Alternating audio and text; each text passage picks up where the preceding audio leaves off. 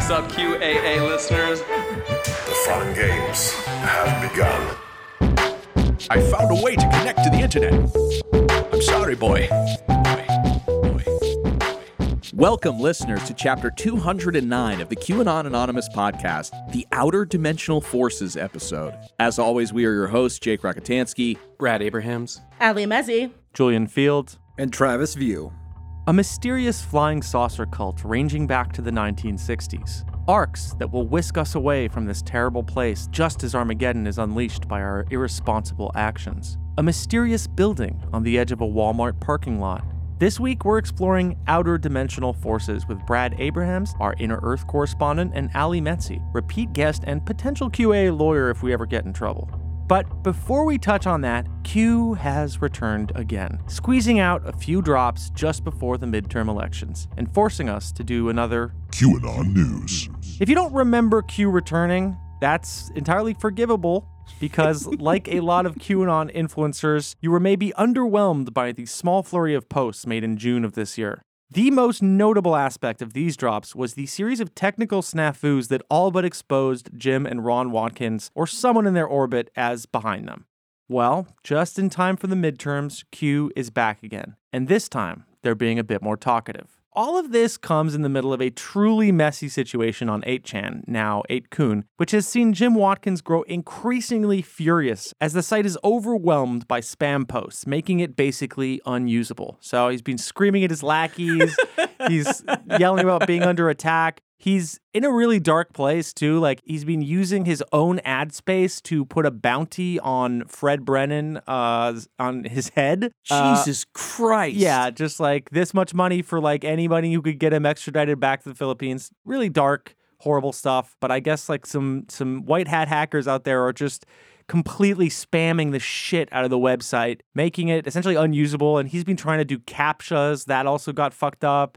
And then he was like, okay, you have to use this software. I mean, it's just been a fucking disaster. And I'm sure we'll cover it in more detail That's at great. some point. That's great for everybody. Well, it wasn't unusable enough for Q not to return.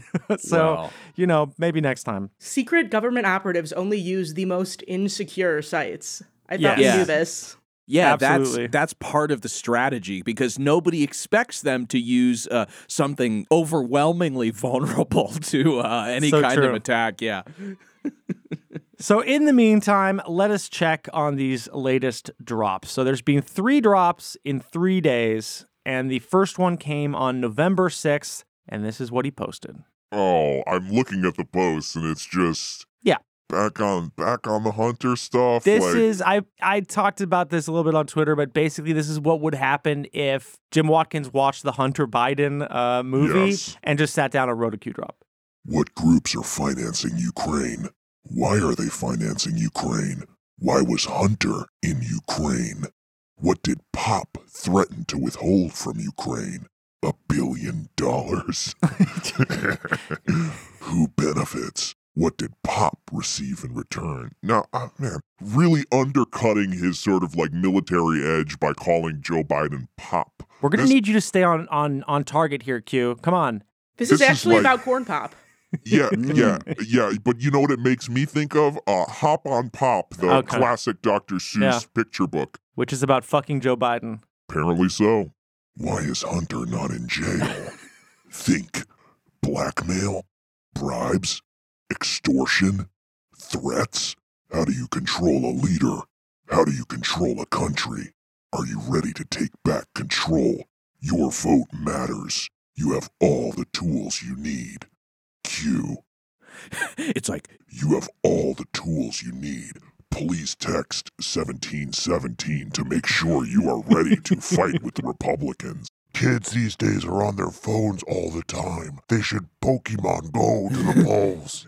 I do want to point out that Q as electioneer isn't strictly speaking a new thing, but remember back in 2018 during the midterms, Q made a lot of posts about like, you know, vote and meme, vote and meme, and there's going to be a red tsunami and sort of promising. Oh yeah, they also said the midterms are safe. Um, in fact, the uh, Mar- Marjorie Taylor Greene claimed that the Q saying that the midterms are safe and it wound up being a you know a big win for the Democrats is what helped her become disillusioned with Q. I don't know if she's being entirely truthful about that, but you know this is actually in some ways classic Q stuff, sort of alternating between secret esoteric knowledge that'll blow your brain straight out of your skull and also please vote. Mm-hmm. But where's the esoteric knowledge? Yeah. There's none of that anymore. There's not alternating. Yeah, right. Is that here? There's no codes. There's no line of hash codes. There's nothing no cool. like. Yeah, it's just kind of like think about it.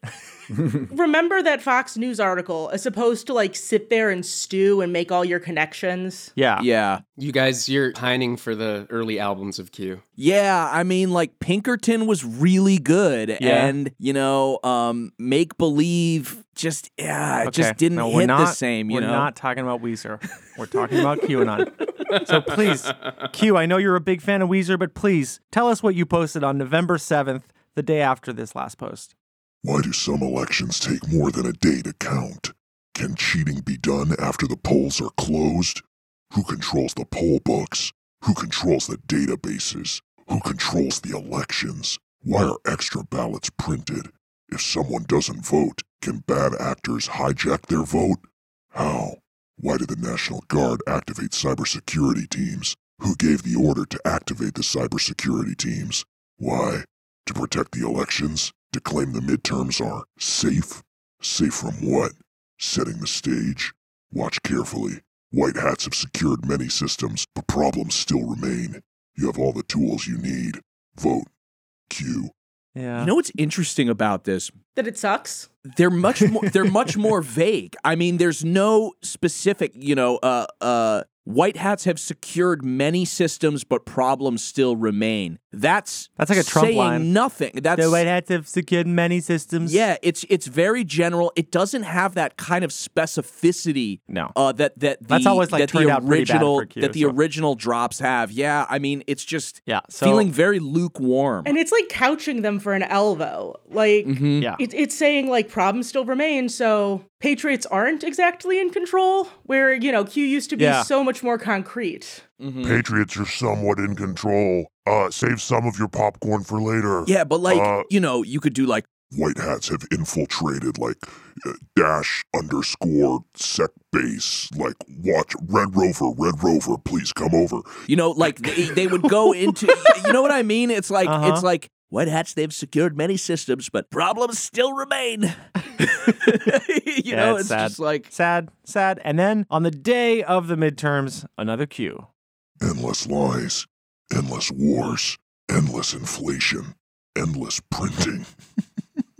Well, that I can agree with. You know, I have had a problem with my printer since true. about 2003. Yeah. Okay. This is a technology that we just cannot seem to get to work uh, the way we want it to. So Mhm. I'm with Q on When that. the robots rise up, the printers will be the first to attack. They're things that just hate human beings. Oh, yeah, Yeah. yeah. They'll, I'll, yeah, they'll. Giving us paper cuts. yeah, exactly. I'll like go to print out like my insurance claim, and the paper will just like fly out of the printer at my neck and go like just slit Yeah. my throat right there. We can only hope. All right, back to this drop. Um, Endless printing, endless oppression, endless subjugation, endless surveillance. Who will put an end to the endless? oh my god, this Ooh. sucks. Taking control. This is like it's so bad. There's nothing exciting here. There's nothing who will put an end to the endless. This is it's so vague, it's so generalized, and it's so obvious. That seems like uh like a bad translation of like a foreign film's tagline. Yeah, yeah, yeah, totally. Look at the difference here as opposed to patriots are in control or like don't worry. It's just taking control. It's so um It's a process, it's man. It's weak. You know? It's the language in these posts is is weak language. Yeah, I think Q has been maybe ingesting too much soy. Lots of PFAS. Q is extremely low T. Travis, what happened to those candidates we covered who have supported Q? Uh, J.R. Majewski and Doug Mastriano. Well, They lost. So yeah, in um, so in Ohio's ninth district, that's uh, where Majewski, the QAnon candidate who had a you know giant Trump 2020 on his lawn and went on QAnon shows and talked positively about Q, he lost. So that's good. And um, also in uh, Pennsylvania, yeah, the gubernatorial race, uh, Doug Mastriano, he lost pretty decisively as well. So those were the, the, the two big QAnon candidates I was looking at. I just want to say one thing before we, you know, jump right into the main segment, and that is if you are in line to vote for Lauren Boebert, stay in line. Outer dimensional forces. A few months back, I was flipping through my latest issue of New Pioneer magazine. Among the articles about living off grid, hassle free hauling, and recipes from the Oregon Trail, I stumbled upon an enigmatic advertisement. The ad depicts Noah's Ark, the Ark of the Covenant, and a UFO called Time Ark floating in the clouds. The text reads Your Time Ark service modules have returned. Creator Yahweh's arcs for survival. Positive survival is not possible on this continent. You must evacuate. the pictures for the listener are of Noah's Ark, uh, something called a time arc, which is just a UFO with like some cloud coloring, and the Ark of the Covenant. Yeah. So it's gonna melt your face. Don't want to open that one. Yeah, don't open that one. Do not open until doomsday. Okay? And thus began my latest obsession. One of the most intriguing, bizarre, and confounding stories of an unknown UFO worshipping doomsday group called the Outer Dimensional Forces, based right here in my home state of Texas, and its profoundly eccentric, anti establishment prophet named Nodrog, who claims he's the fourth horseman of the apocalypse. This story has government raids, attempted assassination by pipe bomb, a UFO bus stop, and swarms of bees. We also have a surprise interview near the end of the episode for the bravest among us. But first, I have to confess. I don't actually subscribe to New Pioneer magazine, and it was really my co host, Ali Metzi, who first told me about this story. So, um, yeah, I found this because I could not sleep one night, and I decided to go on a quest in which I would permanently damage my brain by absorbing arcane knowledge about extraterrestrials from the most melted GeoCities pages. After navigating away from a page with far, far too many pictures of cattle mutilations, I came upon it in bright orange letters in a sea of stormy azure clouds. The JPEG fingers of a hunched god, his arm outstretched, welcomed me to the Armageddon Time Arc base operation and promised me ultimate positive survival knowledge. I perused the page and learned that service modules are in position and ready to adjust Earth's polar axis by 6 degrees at the end of our cosmic season, and that only the outer dimensional forces of the time arc possessed the ultimate positive survival knowledge that I would need in order to live through the coming apocalypse. Sure, the millenarianism was familiar, but the rest of the content was unlike anything that I, a simple Midwestern lawyer, had ever seen. I knew I had found something special here, and that's what started our investigation of the outer dimensional forces. Lingua Babylonia. Before we go any further, a brief lexicon of some of the terms that our listeners may find confusing. Time Station Earth, Planet Earth. Time Arc, Flying saucer like UFOs. S Day, Doomsday slash Armageddon. Gog, A reference to the satanic sympathizers Gog and Magog of the Old Testament. Manasseh Free Territory, North America. Red Empire, The American government. Yahshua Hamashiach, The prophet slash second coming of Christ slash leader of the ODF. Humaton, Lowly, uninitiated human beings. Us. The RGV. Five hours from where I live in Austin is the town of Weslaco, Texas. It's home to 41,000 people and situated at the southern tip of the Rio Grande Valley, 10 miles from the Mexican border. Its odd sounding name is an amalgamation of the W.E. Stewart Land Co., which originally owned land. In recent decades, manufacturing and shipping ushered in by NAFTA has proved a boon to the economy of this border town. But through much of Weslaco's history, agriculture, particularly citrus farming, has been an important part of the economy. During World War II, it was known for its impressive sandbag production, earning it the moniker of the sandbagging capital of the world. It's really competitive. Another bit of notable history is that it's home to the most haunted building in the Rio Grande Valley, the San Juan Hotel, of which ghost hunter David Bowles says there are dozens to hundreds of trapped souls inside. Whoa. There are also a record number of UFO sightings in the valley, with hundreds of sightings a year and a nearby yearly UFO conference. Like most small American cities, Weslaco has a Walmart, but unlike most cities, this Walmart has a mysterious property in a corner of its parking lot. A 10 foot high fence, electrified at the top, shields a rambling, dilapidated compound. The closest one can get without an invitation is the entrance gate just off the highway.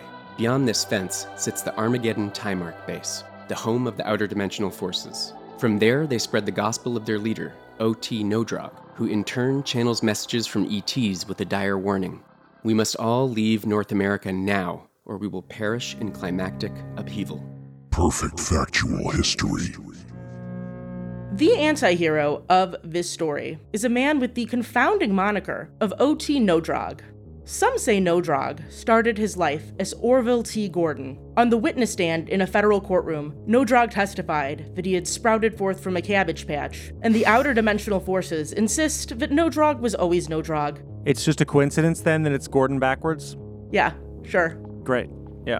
So maybe, maybe what they say is true. The guy is World War II draft card and his Texas driver's license read as clear as day Orville Thomas Nodrog. And from our research, he was probably born on August 21st, 1907. He may have lived in Wisconsin or Michigan, or worked as a day laborer in Kinmundy, Illinois for a time, but evidence of his life and activities before he came to Texas is hard to come by, and the pieces of information you do find often conflict with one another. What we do know is that in 1940, O.T. Nodrog traveled south to the Rio Grande Valley, bought a little corner of land, and set up shop as the North Lumber Company of Weslaco. Nodrog lived a quiet life for a time operating his lumberyard. Public record information here becomes plentiful but mundane. In local newspapers, he advertises his goods and services and offers to buy and sell equipment. His wife, Laura, passes away of cancer, and some years later, he remarries to a woman named Maria. He places ads in newspapers around the South, as far as Biloxi, Mississippi, asking if anyone wants to come along with him to the World's Fair and split the cost of travel to New York. But Nodrog's first dust up with the government that we know of comes in 1946, when the Office of Price Administration, a now defunct federal office, accused his business of violating regulations about what he could charge for lumber. The investigation found no evidence of wrongdoing, but he was reprimanded about his poor record keeping practices. His life seems entirely ordinary, until it's not. Animosity between Nodrog and the local governments in Weslaco and Hidalgo County may have been born around 1966 or 1967, when the municipalities exercised eminent domain to seize a corner of Nodrog's property so the state could build an expressway. Though Nodrog was compensated for the land, he never touched the money. And it just so happens that around the time the grasping power of the state shattered his quiet homestead, Nodrog appears to have gotten really into UFOs, or as he came to call them, ISOs, Identified Sailing Objects. It's very defensive.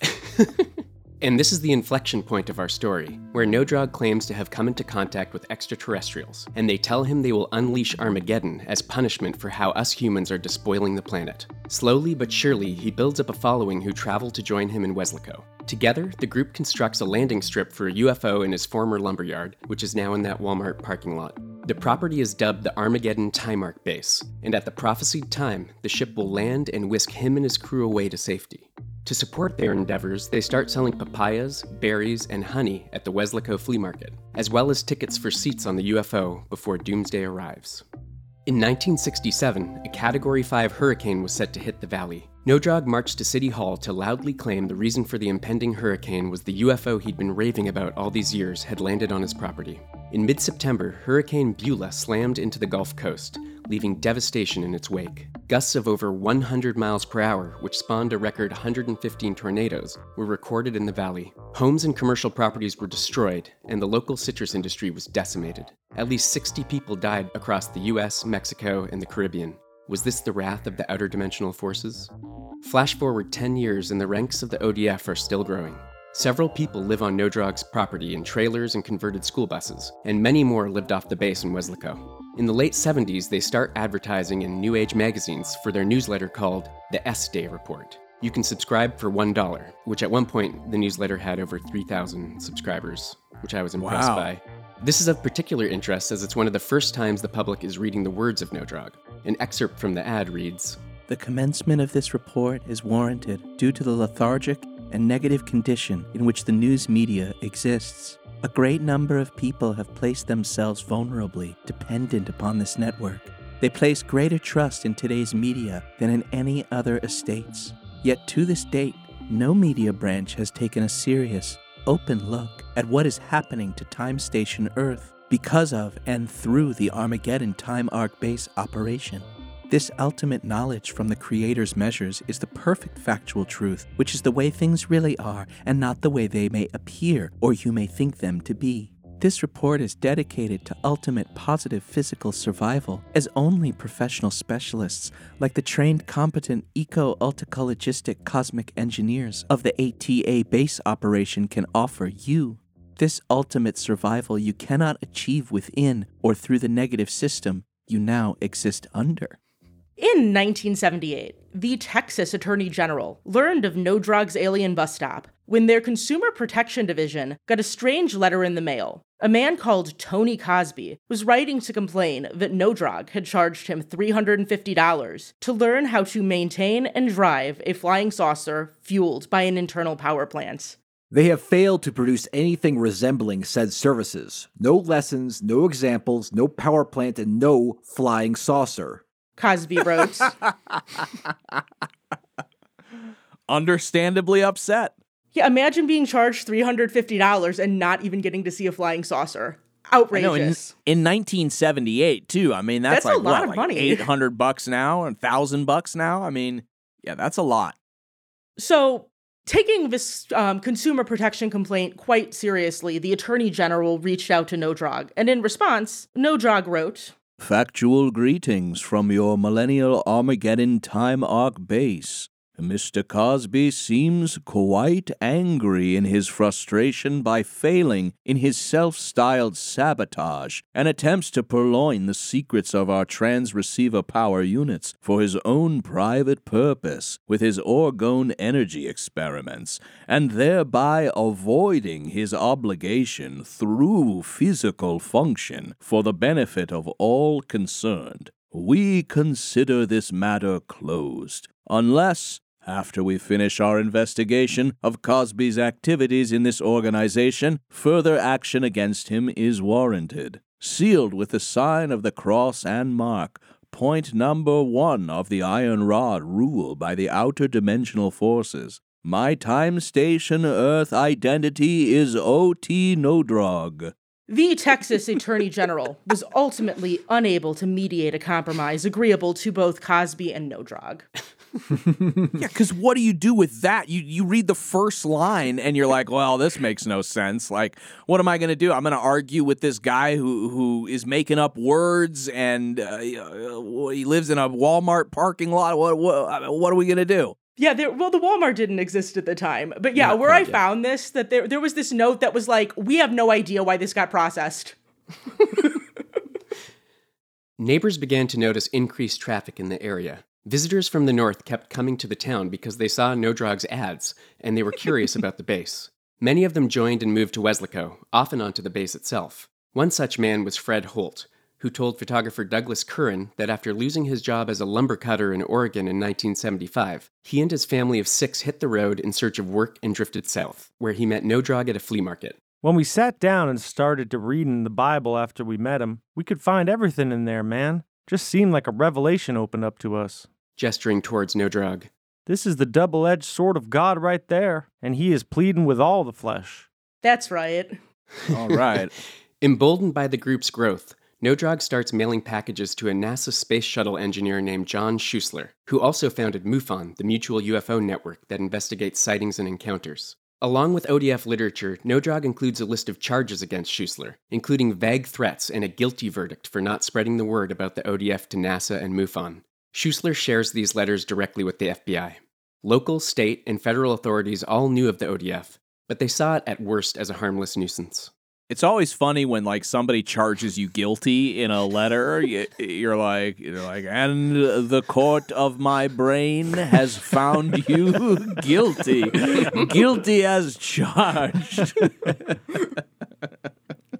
The latter part of the 20th century saw impressive population growth in the Rio Grande Valley. But according to the Texas State Historical Association, in the 1980s, Hidalgo County and the neighboring Starr County were repeatedly ranked among the poorest in the nation, with thousands living in unincorporated shanty towns called colonias. The Rio Grande Valley was eager to find a way to create infrastructure and foster an economy that would accommodate the burgeoning population. One suggestion, fielded in 1984, was to create an economic development zone that would offer tax refunds in turn for business investments. One critic of the idea was Hector Farias, the mayor of Weslaco. He feared that while bigger cities like nearby McAllen would reap benefits, small communities like his Weslaco would be left behind. While Mayor Farias was skeptical of the proposal for an economic development zone, he was no NIMBY. He had campaigned on encouraging development in industry that would bring new life to stagnating areas of Weslaco, places like the intersection on which the Armageddon Time Arc base sat. Around this time in the mid 80s, Merlin Lingenfelter and his entourage joined the Outer Dimensional Forces. Lingenfelter, a farmer from Alma, Minnesota, had been part of the Posse Comitatus movement. For those who need a little bit of a refresher, the Posse Comitatus was the forerunner of the modern sovereign citizen movement. The posse spread throughout rural America during the farm foreclosure crisis of the late 70s and early 80s, as the works of Christian identity preacher William Gale, Nazi silvershirt Mike Beach, and shortwave radio slurmonger Jim Wickstrom met with a population of farmers whose livelihoods and homes had been snatched away from them by the disastrous policies of the Federal Reserve. The Posse was a decentralized anti government network connected by an adherence to racist and anti Semitic conspiracy theories and a pseudo legal belief system, which functioned to knit folks together into heavily armed cells that would impede and harass local government or terrorize private citizens they saw as enemies. So, the patriarch Merlin Lingenfelter was not only a member of the Posse Comitatus, but of the anti communist John Birch Society, he refused to pay taxes and had a propensity for mailing the IRS pictures of dismembered fetuses. Oh boy. Merlin became locally infamous in the upper Midwest for acting out during public school board meetings. Lingenfelter's rants included bits on how school field trips were a communist plot to destroy the family, and how drawings of peace symbols were sigils of the Antichrist and should be banned on school property. He mounted unsuccessful third party campaigns for local offices and started a fake church for tax avoidance purposes. In 1983, Merlin's refusal to pay taxes caught up to him, and the family was evicted from their farm. And at that point, Merlin and his sons, including 21 year old Mark and a number of other posse affiliated Minnesotans, traveled south and ended up at the Armageddon Time Arc base. At the beginning of 1985, the ODF and local government were again at odds. The intersection of two major roads on which the Armageddon Time Arc base sat was slated to be developed into a shopping center, and as part of that development, Mayor Hector Farias proposed cleaning out an overgrown drainage ditch that ran through Nodrog's property. Clearing the ditch would strip away the jungle like shrubbery that shielded the private lives of the inhabitants of the base from the outside world. City inspectors began inquiring about whether or not the structures on the base were compliant with the building code. The property was commonly described as an eyesore, with one local investor anonymously quoted that he believed his nearby commercial property would be worth $100,000 more if the ugly base was gone. Meanwhile, Walmart opens up a superstore adjacent to the compound and makes aggressive offers to buy Nodrog's land. True to form, Nodrog tells Walmart to fuck off. This is when things start to get truly unhinged and ramps up the group's paranoia that the government is trying to take their land. This paranoia was evidenced in the tone of the group's documents at the time. ATA base has been under partial and sporadic siege since 1967. The Red Empire has seized and now controls two portions of ATA base. The Reds have lost an untold number of lives. The brave defenders of your creator's time station Earth based army have suffered no supreme casualties as of this time. The Reds have kept the water supply cut off from ATA base for over 40 years. The Gog Greaser Red Fire Chief sits out there in his red wagon, waiting for an opportunity to cut off the electrical power. Damn, man, this is some great writing, though. You know, it's really Oh yeah, he rules. Um, Yeah. But yeah, like at this point, they're not paying like taxes. They're not paying, or they're trying to pay taxes in honey.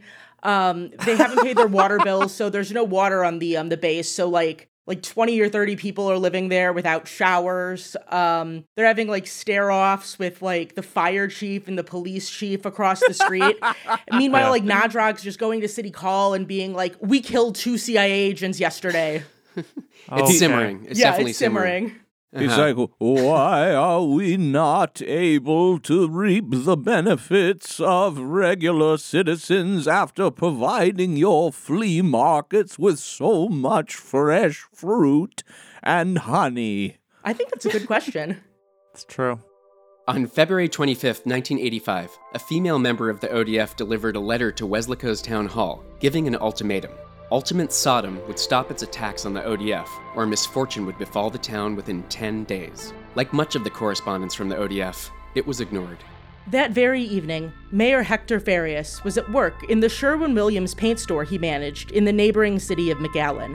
A phone call with a customer was interrupted suddenly by the roar of an explosion. For a few seconds, it seemed like an airplane had fallen on the roof. Farias later recounted, he rushed in the direction that he had felt the ripples of the explosion come from and tore open the door at the store's south exit. In the parking lot, he saw a car engulfed in flames, with its hood flung open in the air. Not seconds later, a second blast peeled forth from the car, flames shooting everywhere. Fortunately, no one was injured, but the explosion destroyed cars in the parking lot and damaged the exterior of Farias' store. In the following days, federal investigators from the ATF and the FBI picked over the scene and questioned witnesses. In the parking lot, they found pieces of pipe, a timing device, and surgical gloves. They slowly pieced together what had happened. Three separate pipe bombs had detonated in the car and ignited 15 gallons of gasoline that had been stashed in the trunk.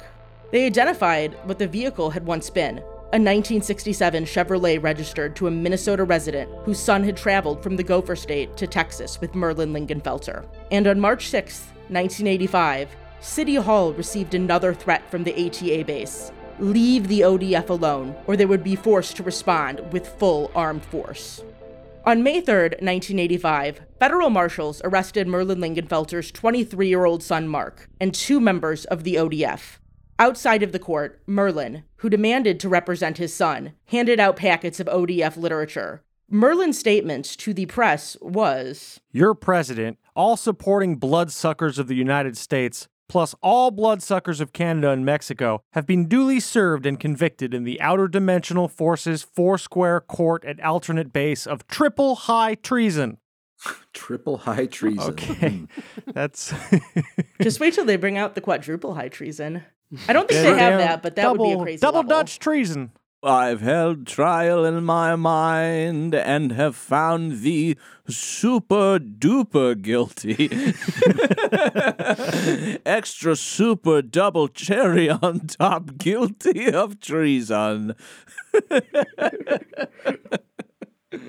Yeah, it, it does sound a lot like a bunch of like fifth graders making up this um, international galactic law. You know, mm-hmm. But also doing pipe bombs during craft time. Like like mock galactic UN, you know, like So Merlin declared that the authorities were harassing his family as an attempt to attack the ODF, which had been created by God. Other members of the ODF, who spoke to journalists outside the courthouse, insisted that the US had instigated a war with the ODF in 1967 when two CIA agents in an airplane had carried out a chemical attack on the ODF base. Mark and another member of the ODF were held in jail for contempt of court ahead of the trial. But before this, occupying the cell next to Mark and another member of the ODF was Jimmy Dale Dillingham, a man who was in prison because he tried to maintain a $2,000 a week cocaine habit with crime. Mm-hmm. Who amongst us? A man of the people.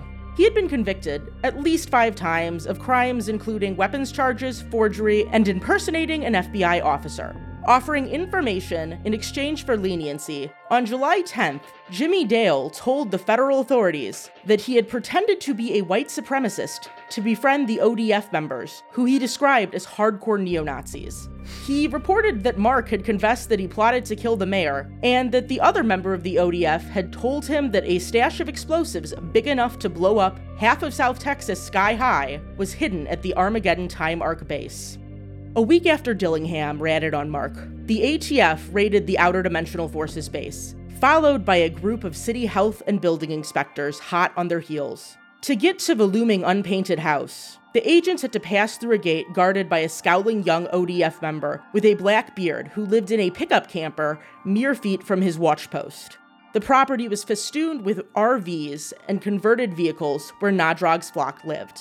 The agents reportedly threatened ODF members with their guns as they searched the premises. So, inside of Nodrog's house, at the center of the compound, were a bunch of beehives that were absolutely swarming with bees. It turned out that the ODF was making honey inside of a house. Yeah. Yep. So there was no indoor plumbing because the water and utilities had been shut off, Oh my god. because the ODF had tried to pay their bills with honey. And then when they wouldn't accept honey, they just were like, we're not paying. Inside the house, the agents cracked open locks and damaged an heirloom chest that had once belonged to Nodrog's grandmother. With righteous dismay, Nadrog cussed the feds out for their intrusion. He was described in the press as well read after this incident, so we can only imagine what sort of beautiful terms he used. so, contrary to what Dillingham reported, there were no explosives at all found at the Armageddon Time Arc base. The ATF confiscated some AR 15s, but said that if a UFO was on the property, it must have been invisible. The city building and health inspectors, however, found what they were after. The Brownsville Herald reported that it was possible that Nodrog would be charged $200 each day until his home was up to city code. And we've included a photo here that we could we can post on the socials. That's a that was taken the day of the raid. That's pretty special. Yeah. Lots of signs with like handwritten text on them and Mhm. stuff. I think this might be like the only picture inside the base. Concurrently, the FBI's file on the Posse Comitatus started to increasingly reference the outer dimensional forces. In this file was an original ODF document that was meant for J. Edgar Hoover himself. At various points, the ODF claimed to have executed J. Edgar Hoover and to have mystically shortened his life by two thirds. Okay. Come on, man. Which one is it? Did you ex- did One you of the two, execute the yeah. guy or did you perform a weird ritual? They like they two thirds executed him. two thirds, two thirds executed, and then finish the job with that final one third. They must have run out of like, uh, you know, like Gromit's toe, and they were like, "Well, he's only two thirds dead until we can secure some salamander tail for the concoction." And if they if they shortened his life by two thirds, how old could he have lived? Like 150? So yeah, I was Yeah. wondering, like, did they shorten the whole life by two thirds, or like his remaining life by two thirds? Yeah, because he stuck around. Yeah. The document further amplifies their anti government psyche, which the FBI obviously found a threat. The front page features an illustration of the globe, with Earth's north and south poles being zapped by UFOs to bring about doomsday. Below that is a Star of David, with the all seeing eye in the top point of the triangle, superimposing a map of the Rio Grande Valley. Statement of perfect facts and ultimatum to the Red Gog outlaws of City Hall from Ultimate Sodom, Weslaco, Texas. By turning your backs upon your creator's time arc service modules, you have committed the unforgivable sin. Now your stinking religions have caused you to become mentally retarded at three and a half dimensions. what? All religions have negative things in common, whether they be priest, rabbi, atheist, scientist, doctor, political parasite, bureaucratic bum, tax collecting bloodsucker, etc. Those are the approximately seven genders. They are all limited to two points of religious philosophy of their self imposed three and a half dimensional cubospheric prison. Jesus Christ. Their great common denominator is that they all lack the most important third point accepting contact with their five dimensional time arc service modules of their creator. Your power madness has shriveled your mind to a reprobate state. You bloodsuckers with your hired gunslingers have illegally held Manasseh Free Territory under terrorism since September 3rd, 1966. This time you shall not nail me to a gibbet as you did 2,000 years ago. Hmm. This time we are back in full armed force with ultimate weaponry to free Time Station Earth of slavery. An armed Spanish Inquisition, as you have planned against my ATA base by you bloodsuckers, shall end up by total decycling of all Gogs in Gog Valley.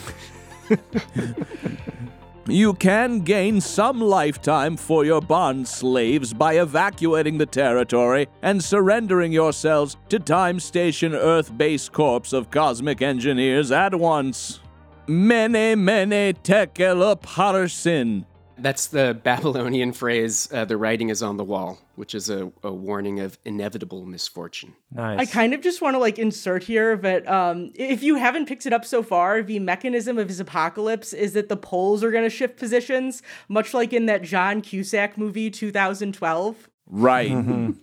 Okay, so um, Mark Lingenfelter's trial began on February 25th, 1986, a year to the day of the pipe bombing. Prosecuting U.S. Attorney Robert Berg put forth his theory of the crime. The posse comitatus had come to Weslaco to take advantage of the elderly Nodrog, who had a large, secure, and self sustaining property. And their presence had turned a bombastic but peaceful kook into the figurehead of a terrorist outfit. Once the transformation was complete, Nodrog had ordered Mark to strike at his enemies in Weslaco by killing Farias. Hector Farias, after recounting the explosion on the stand, said that he had no animosity towards the ODF because before this, they had never been violent. A lot of the evidence that was ultimately presented against Mark was circumstantial. The prosecution showed that the car that blew up had belonged to one of Mark's friends from Minnesota. Pipe bomb making materials and instructions had been found in Merlin Lingenfelter's house, and newspaper clippings about Farias had been discovered all over the walls of Mark's own home. Uh oh. Witnesses saw the baby blue Volkswagen Beetle that Mark and his girlfriend Kathleen drove exiting the Whataburger parking lot next to the paint store just before the explosion. The only direct evidence was the testimony from the five time convicted conman Jimmy Dale Dillingham, who had previously falsely reported to the government that there were explosives at the Armageddon Time Arc base. Mark represented himself at trial. He had trouble preparing his defense because his incarceration made it difficult to gather material and communicate with others, and several of his intended witnesses changed their minds about testifying for him. At the trial, Mark argued that he was innocent. His brother Merlin Jr. testified that there was a government conspiracy against the Lingenfelter family. Mark also called several friends who gave him an alibi, claiming that he was at a pool party when the bomb went off. Nodrog himself took the stand for Mark, testifying that he had not ordered the bombing and had not told Mark that he was sending threatening letters to City Hall. But he also clearly reiterated to the jury that the ODF had caused Hurricane Beulah and killed J. Edgar Hoover.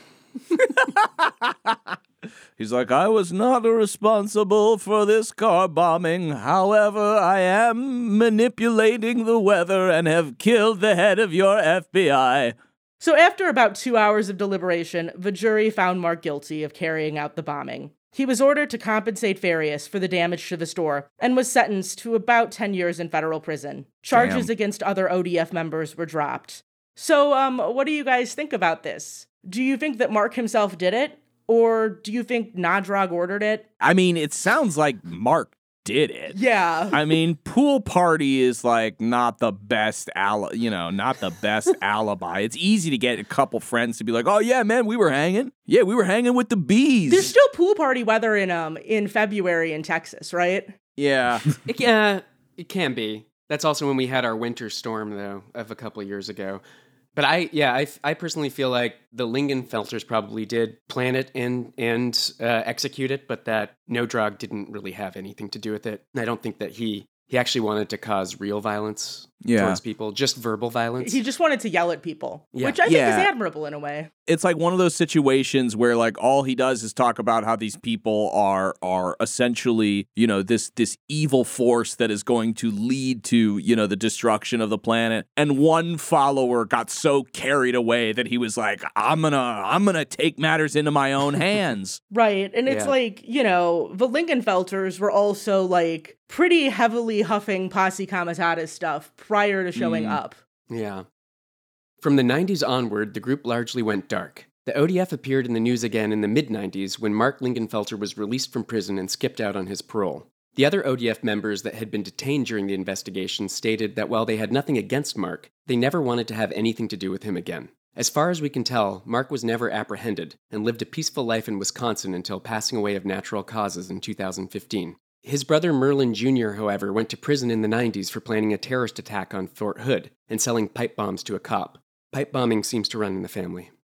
Nodrog hasn't been seen in public since the trial. The group claims he's still alive, which would make him around 115 today. Unlikely, but not impossible. Property taxes are still being paid in his name, and there is no official death certificate, but most likely he's buried somewhere on the property. And that's the last known photo of Nodrog. Um, he's sort of standing at the flea market with Yeah. a vintage car. He's looking like Santa Claus in some homemade moccasins. Um, yeah, with a great poster on his car that says "Passport to Survival" with a UFO on it. Yeah, he looks exactly like the guy who you would ex- assume to be writing the kind of things that we've been that we've been reading. I mean, this is this is a case where my imagination was absolutely correct in imagining what this gentleman looked like. And it's that's like literally the only known photo of him in existence ever. Really? Yeah, that's it. Since then, they've made a website as well as a campaign of mailing flyers and ads in magazines like Popular Mechanics and Farmer's Almanac. There are a handful of posts on Reddit from bewildered people receiving these flyers in the mail or stumbling upon them in magazines. There are also a few TikTok videos from locals who have walked or driven by the mysterious gates, hungry for more info. Here's one such TikTok from Joelopus, the paranormal dragvestigator. and it's this old old house that sits in the middle of the expressway walmart. Maybe they built the whole town around this one place because these people will not budge. They did not want to sell it to walmart. They didn't want to sell it to nobody because they believe that the time arc honey is to come down the alien is to come land on their land and take them away when I tell you it is freaky deaky and they have a huge land, okay? Roll the clip. L- listen, I'm gonna show you some clips and y'all tell me if this interests you and maybe I'll finish this documentary uh, by Halloween. But look, look, just look.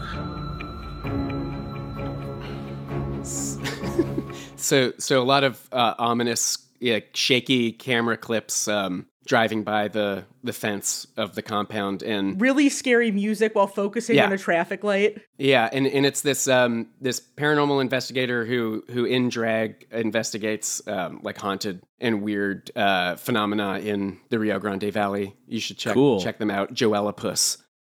One of the ads that appeared in Popular Mechanics in the 80s reads Perfect knowledge.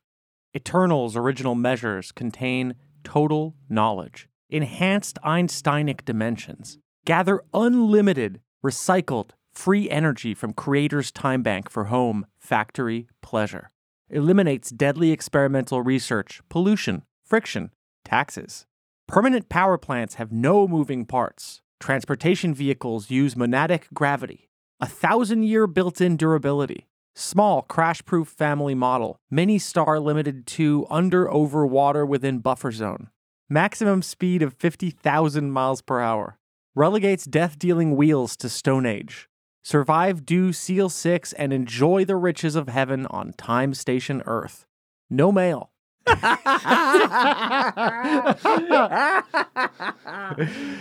Test for qualifications in person.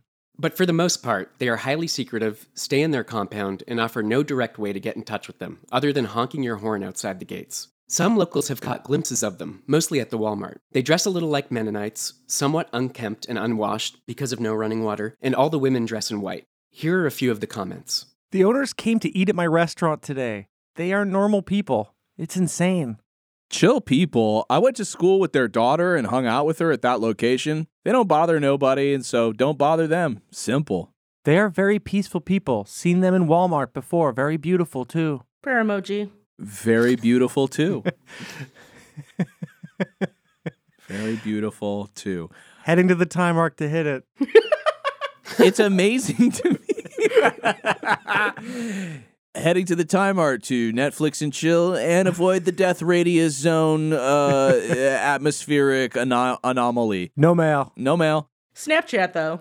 It's amazing to me that these folks like. I wonder if there's like one guy in their group that's like, you know, guys, we could take the five million from Walmart and like build a better place somewhere else. You know, Yeah, like let them have the parking lot. you That's know what I literally mean? like telling a, a a Jew for Jesus guy to like move the Holy Land. Like, Oh, like- okay, yeah, because that's where landed. because that's where the UFO is going to come down. And I, I also think that they're right now they're the of- the offer is not open. Walmart Right, has yeah. ceased to be interested in this piece of land.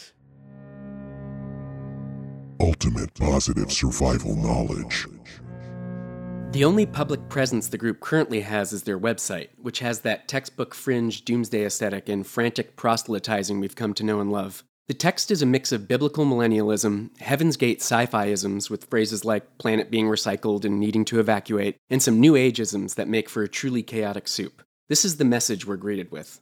Factual perfect greetings from your Millennial Armageddon Time Arc Base operation. On behalf of the positive section of the Outer Dimensional Forces under the command of Yeshua HaMashiach, perfect positive end time survival knowledge from Creator Yahweh's holy measures is available here. Your Creator Yahweh has not abandoned His creation. You are not alone in the universe. If you prefer listening instead of reading, they have a YouTube channel where members read you the entire website in a series of videos that all start in this identical way. If you are one of Yahweh's seekers of truth, you can check out what I found on the web by going to atabase.info and find many more pages like this one. If you are looking for real knowledge and want to see what I found, go to atabase.info and you'll find many pages containing your lost positive knowledge, including this one called Positive Stewards of the Soil. Yeah, there's a lot of uh, stock photos of like fields of wheat and clouds, and you know people clicking URLs online. Ricky, you can't be smoking three cigarettes at once. From the rest of this inscrutable site, I've learned that our planet, which they call Time Station Earth, is not really a planet at all, but a collection of time arcs that need maintenance for proper functioning. This means that every 7,000 years, the Earth's poles must shift by 6 degrees so that life as we know it can continue. They call it the Creator's chiropractic adjustment. Unfortunately, these shifts cause massive climactic events like floods and earthquakes. The ODF have been holding back the next pole shift as long as possible so that enlightened North American humatons have time to evacuate. Here's what we can expect on that fateful day. The polar adjustment on S Day will cause Time Station Earth to undergo a period of great upheaval. The brunt of this upheaval will be centered on the Manasek Complex, the North American continent. Severe convulsions of the landmass will render major portions of this continent unsafe for habitation for a period of time and will cause it to end up with a new shape. Mountains will go down, New mountains will come up, rivers will change course, and the coastlines will take on new shapes. Cats and dogs living together, mass hysteria. Okay. You cannot just flee to the mountains and, quote, live off the land until the threat is gone. You cannot just believe in Jesus and be saved. The cleansing of this continent will be a 100% complete. By divine decree, there will be no escape if you remain, unless you are off the continent by 6 p.m. preceding S Day. There is no other way. this this has a very like Hitchhiker's uh, Guide to the Galaxy sort of feel to it. Yeah. It really does. Like the way that they speak uses like kind of similar language as the aliens who are, you know, building the sort of like intergalactic freeway or whatever at the beginning of the book. They've been trying to warn us North Americans about this since 1967 through their magazine ads, bulk mailings, and newsletters. So if you haven't left by now, it's your fault and you deserve to die. if for whatever reason you can't evacuate by your own means, you have one last chance, so listen carefully. Relocate to Weslaco and throw yourself at the Messiah's feet, begging for mercy. If he finds you worthy, you'll be given a spot on the UFO, evacuating just in time to survive and see heaven created on Earth. This heaven will be created by Nodrog's use of 5D technology, which sounds pretty progressive and wonderful to me. Free, unlimited energy without taxes or pollution. Transportation vehicles that use monadic gravity and have 1,000 year durability, ending the Stone Age, land based, death dealing, octopus like highway system with all of its frustrating maintenance and skyrocketing taxation for extending bond slavery. The construction of the laboratory of life, which will engineer manna, the perfect food for humatons, the removal of all man made diseases, the end of all war and crime. Now, what about Sounds Earth? cool. What about Earth Station diseases? Those stay, I assume. Well, that'll be cleansed. It's interesting though, because like it seems like at its core, their their main sort of beef is like, you know, we have this beautiful planet, we're fucking it up with our highway systems, we are uh, stressing our our population out with unfair taxes. I mean, you know, it seems like their core principles, aside from some of the, you know, extraterrestrial mumbo jumbo, like don't seem And all the posse comitatus stuff. and the posse comitatus stuff. Like at the end, I mean, I feel like oftentimes groups like this use a, a seemingly progressive cause uh, as their kind of, you know, their sort of main, their mainline narrative. So people can be like, nobody can be like, well, they want, you know, they just want the earth to like return to nature. Like, what's so bad about that? You know? No taxes. And I, I also want to point out that like his big fights with the government started when they seized a corner of his land to put up an expressway. So it's a little bit like a very personal beef with the concept of a road. Yeah. Yeah. Other humatons.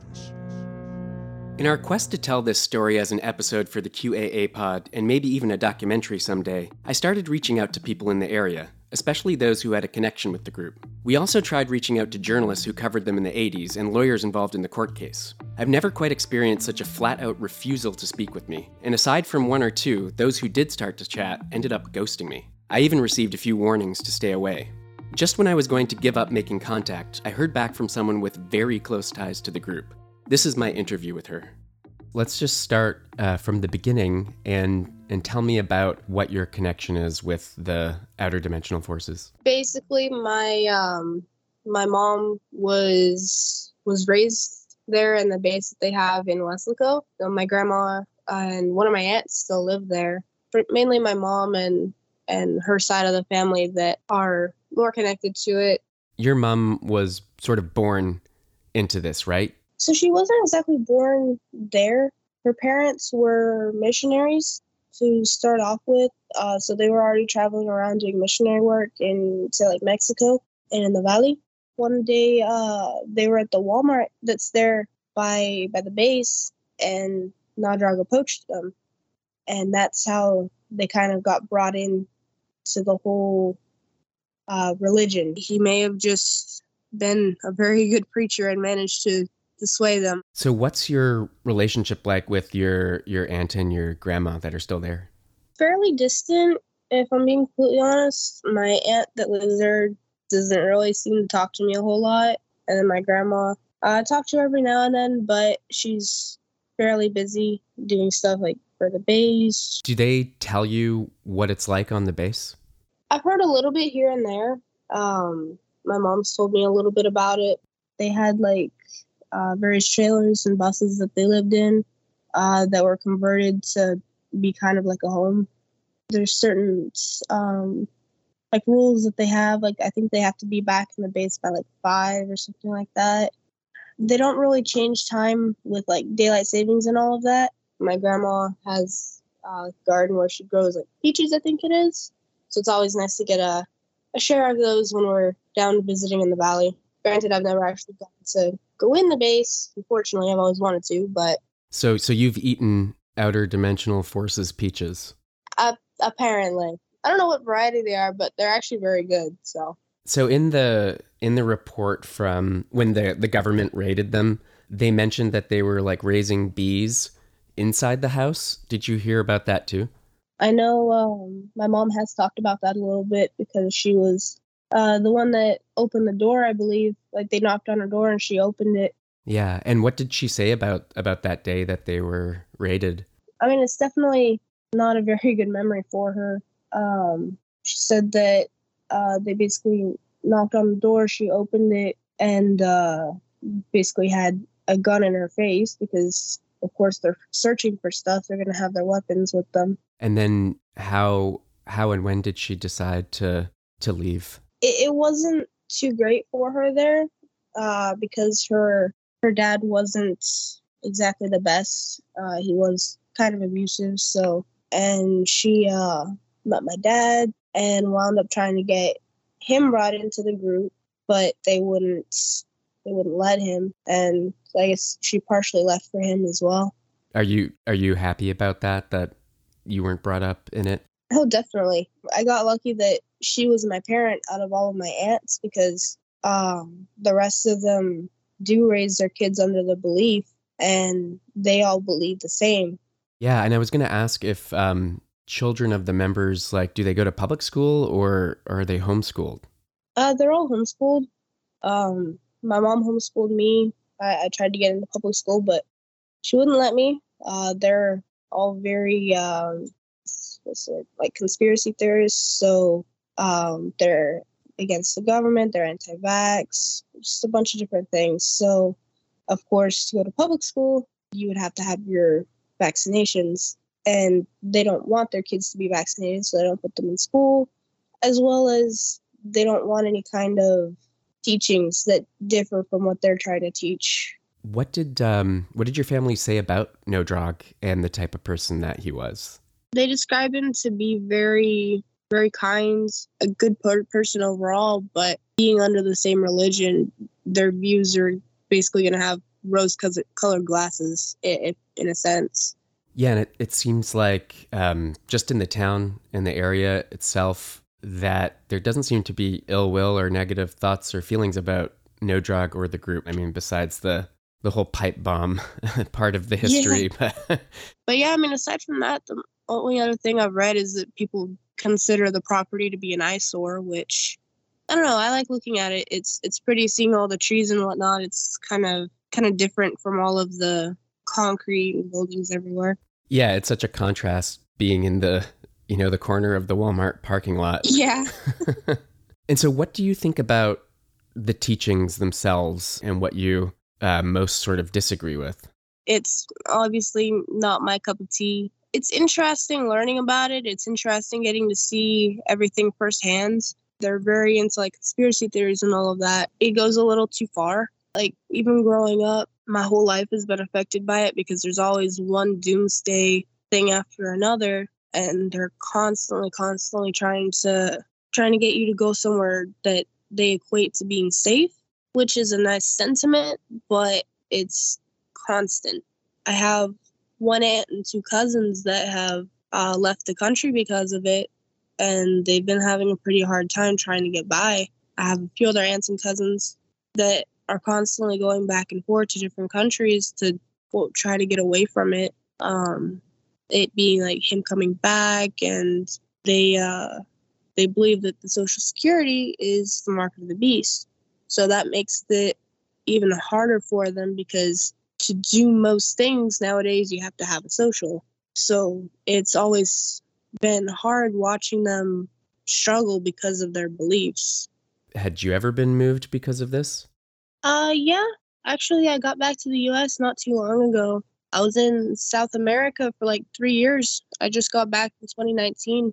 Um, my mom and I were supposed to go over there for six months to visit my aunt and cousins that are over there. But of course, my family wanting us to be out of the US and being somewhere safe, they didn't tell us that after uh, we had been in for three months, which is when the visa expired, that there's a fee every day to be able to leave. So by the time we were supposed to leave, we had a big enough fee that we weren't allowed to leave. It was an absolute pain trying to get back. Yeah, wow, it's hard hard to imagine. I mean, you know, people people talk about these groups and it's it's sort of fascinating and and you know mysterious and fun to just like read about but oftentimes they're not thinking about what it's like for for people on the periphery like you. I'm sorry you had to go through that. How else has has this kind of difference in beliefs between you um and your you know your grandma and your aunt? You get in a lot of arguments. Have you been able to come to peace or found some way to navigate it? Pretty much just hide who I am and try to fit into what they think I should be when I'm around them. Uh, there's definitely a lot of things that they don't know about me that I can't really tell them, primarily because my grandma is up there in age and she's pretty frail at this point. So I'm not trying to put any kind of shock or anything on her that could cause her health to go downhill in any way. so lastly do you think that that uh Nodrog is possibly still alive I mean, I don't, I don't see how he how he could be. He would definitely be getting up there in age. I'm pretty sure he's probably buried somewhere on the base. I mean, that's that's what my mom and I think, anyways. the group i don't think has ever sort of officially said that that he's no longer with us right No, from my understanding, they still try to play it off like he's still there, but I mean, realistically, he's still just a guy and can only live so long. listening to her talk about you know her family that is you know was involved or still involved it kind of reminds me of that m night movie the village where you have this sort of secluded community that lives by a completely different reality and it is you know essentially next door to you know this major uh, sort of like department store. It's that i don't know there's something that's very american about this whole story to me that that in the like tiny space of a parking lot of like a walmart there is like a community that lives under the belief that like a UFO is going to land there and like you know save them from the the rapture. It's it's like kind of normalcy is sort of like in the backyard of uh absurdity. And and I don't know there's just even even hearing her uh you know hearing this this young person sort of talk about how it's affected you know their family it's rare that you know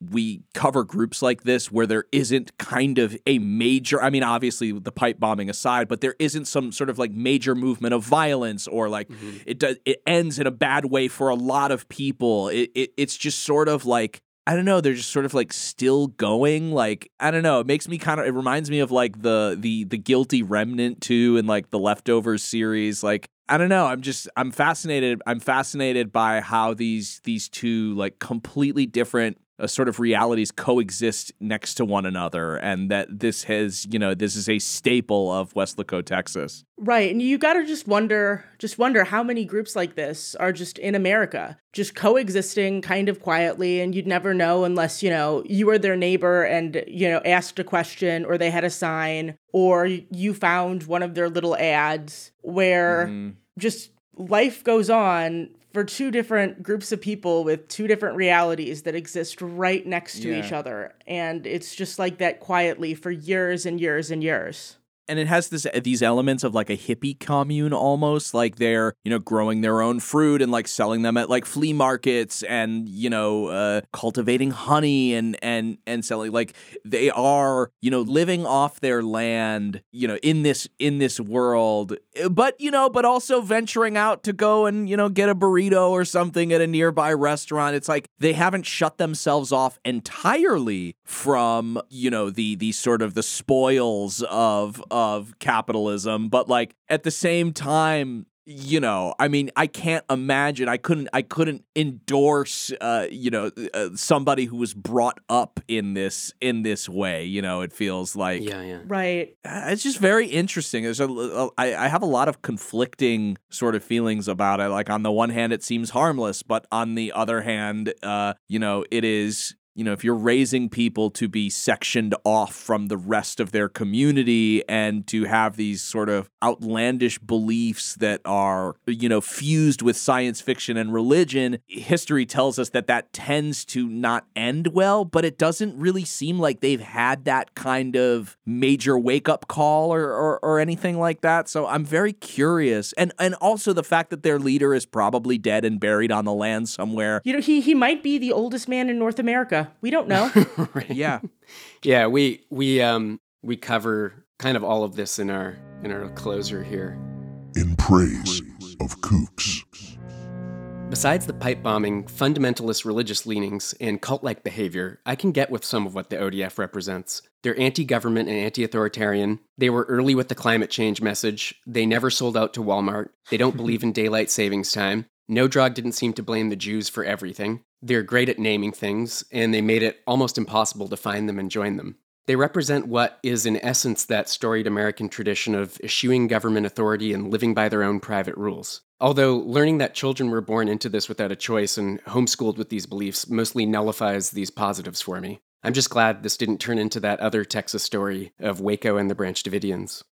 Throughout American history, um, there's kind of a tension between public good and private rights, so this story is pretty emblematic of that. Prior to 1985, Nodrog and his group minded their own business, except for maybe yelling at people. Like, again and again, looking into this, you just hear that they were super content to just keep to themselves. Yet the town kept kind of encroaching on them in a certain way. But ultimately, a lot of those encroachments were for the benefit of the community as a whole, because Weslaco was trying to build and maintain infrastructure like roads and water drainage systems. So I think, like, going into the mid 80s, you have two sort of sympathetic parties set exactly against each other. But that being said, the fact that the town really starts aggressively pushing against Nodrog over a fucking Walmart of all things, which is one of the most soulless and all consuming megacorps, is a big against the town. And then, you know, the fact that one of their guys tried to murder the mayor with a pipe bomb is a big strike against the outer dimensional forces.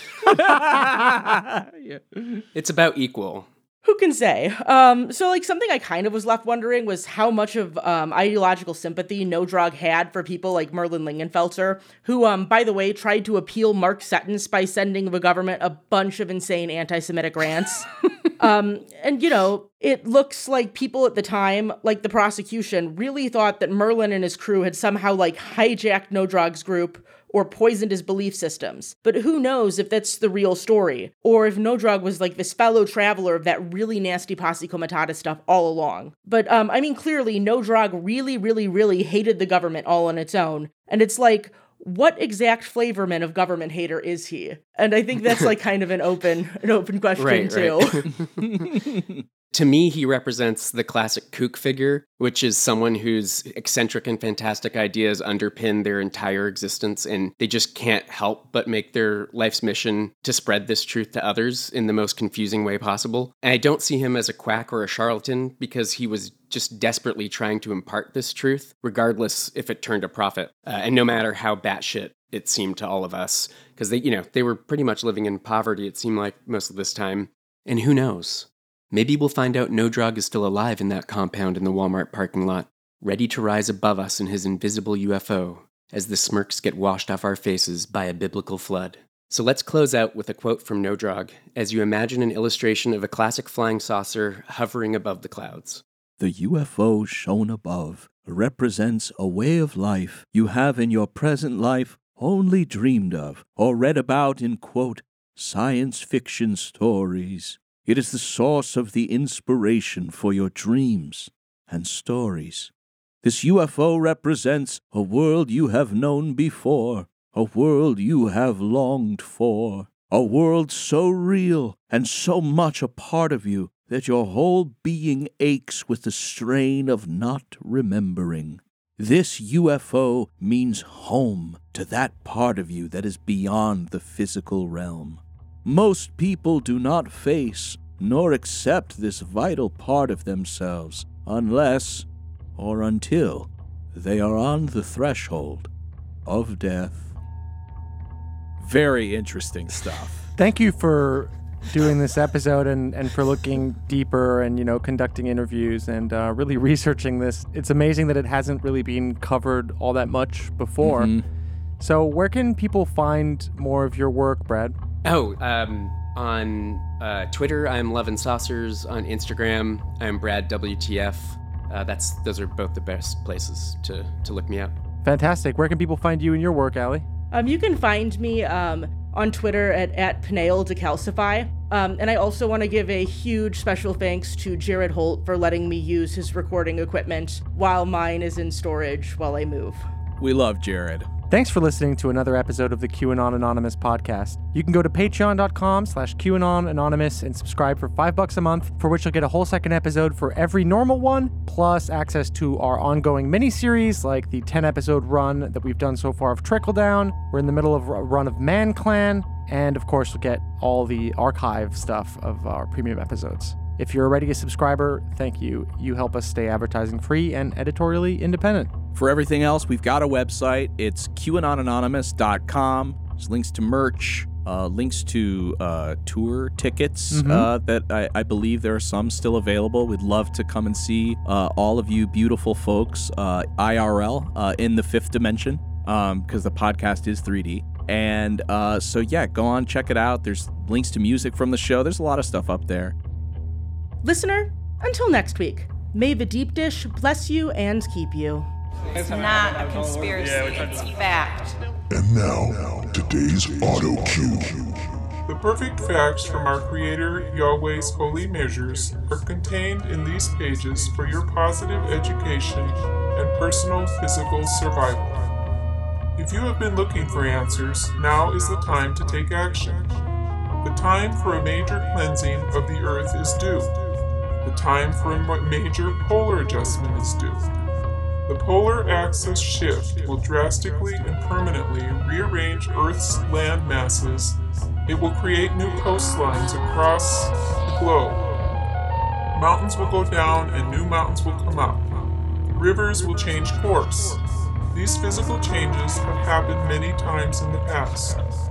Then will come a complete change in human society on Earth by divine intervention. The empires of degraded mankind will be recycled for 1,000 years. A positive birthright will once again reign on Earth. Are you prepared for this change? Will you survive the transition?